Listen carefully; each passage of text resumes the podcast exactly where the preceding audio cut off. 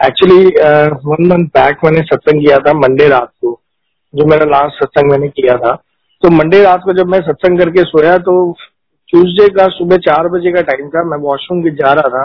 तो गुरु जी बहुत रियलाइज़ हुई कि मेरी आंटी सीढ़ियों से गिर सकती है। तो जैसे मुझे रियलाइज़ हुआ, मुझे टेंशन होगी कि अब सीढ़ियों से कैसे गिर सकती है, कैसे नहीं। और गुरुजी ने ये भी रियलाइज़ कराया कि लाइक ट्यूसडे का दिन है तो हनुमान मंदिर जाना है। और मेरे को थोड़ा सा टेंशन हुआ। मैंने कहा, मैं चार बजे बताऊँ इसको क्योंकि हम लोग ऊपर वाले फ्लोर पे रहते हैं, नीचे मेरे पेरेंट्स रहते हैं अभी। तो मेरे को ऐसा टेंशन हुआ कि मैं अभी बता दूँ, सुबह ये जल्दी ना उठ जाए और ये जल्दी नीचे ना चले जाए। ऐसा कुछ चल रहा था। फिर मैंने मंत्र जाप किया। डरने के बाद कुछ और हमारे पास बचता नहीं है। गुरु जी का नाम लिया और मंत्र जाप किया और मैं सो गया।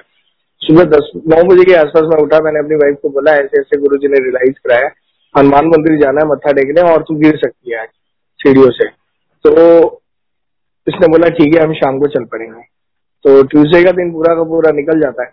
और वेडनेसडे को सुबह मैं कहीं काम जा रहा था तो रास्ते में भोले बाबा का मंदिर है हमारे घर के पास तो गुरु जी और भोले बाबा एक ही बात है। तो मैं मत्था टेक के जाता हूँ वहाँ से। तो उस टाइम पे वेडनेसडे को गुरु जी ने रियलाइज़ किया कि हनुमान मंदिर के पास से निकलवा दिया मेरे को। और मैं क्योंकि मैं सुबह सुबह कहीं जा रहा था और मैं नहाया नहीं था तो मैंने हनुमान मंदिर से बाहर ही मत्था टेका और हनुमान जी से माफ़ी मांगी कि हनुमान जी वैसे गलती होगी मैं लाया नहीं तो मैं ज़रूर लेके आऊँगा। मन में सोचा ऐसे।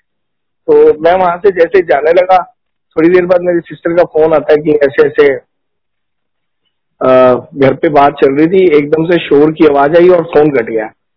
और हमारे यहाँ पे फाटक है, रेलवे फाटक को मैं क्रॉस कर चुका था और ट्रेन ने आना था।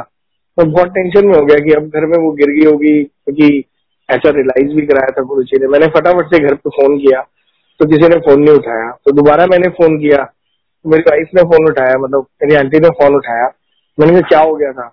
तो बोली कि ऊपर छत से ना बंदर आ गए थे और मैं बड़ी तेज, तेज़ी से भाग के छत से और नीचे आई हूँ और मैं सीढ़ियों से गिरती गिरती बची हूँ। तो that was the time when I was जब मैं हनुमान मंदिर के सामने खड़ा था, तब ये सब कुछ शायद हो रहा था, जो मेरे एनालिसिस के बाद पता लगा। और गुरु जी ने उसको कैसे बचाया, कैसे हनुमान मंदिर से मेरे को वहाँ से निकाला और कैसे रियलाइज़ कराया। और उसी टाइम फिर मैंने, मेरी वाइफ बोली कि कल गुरुजी ने बोला था हनुमान मंदिर जाना है तो तू कहीं सारे काम छोड़ के पहले आके हनुमान मंदिर चल पड़ो।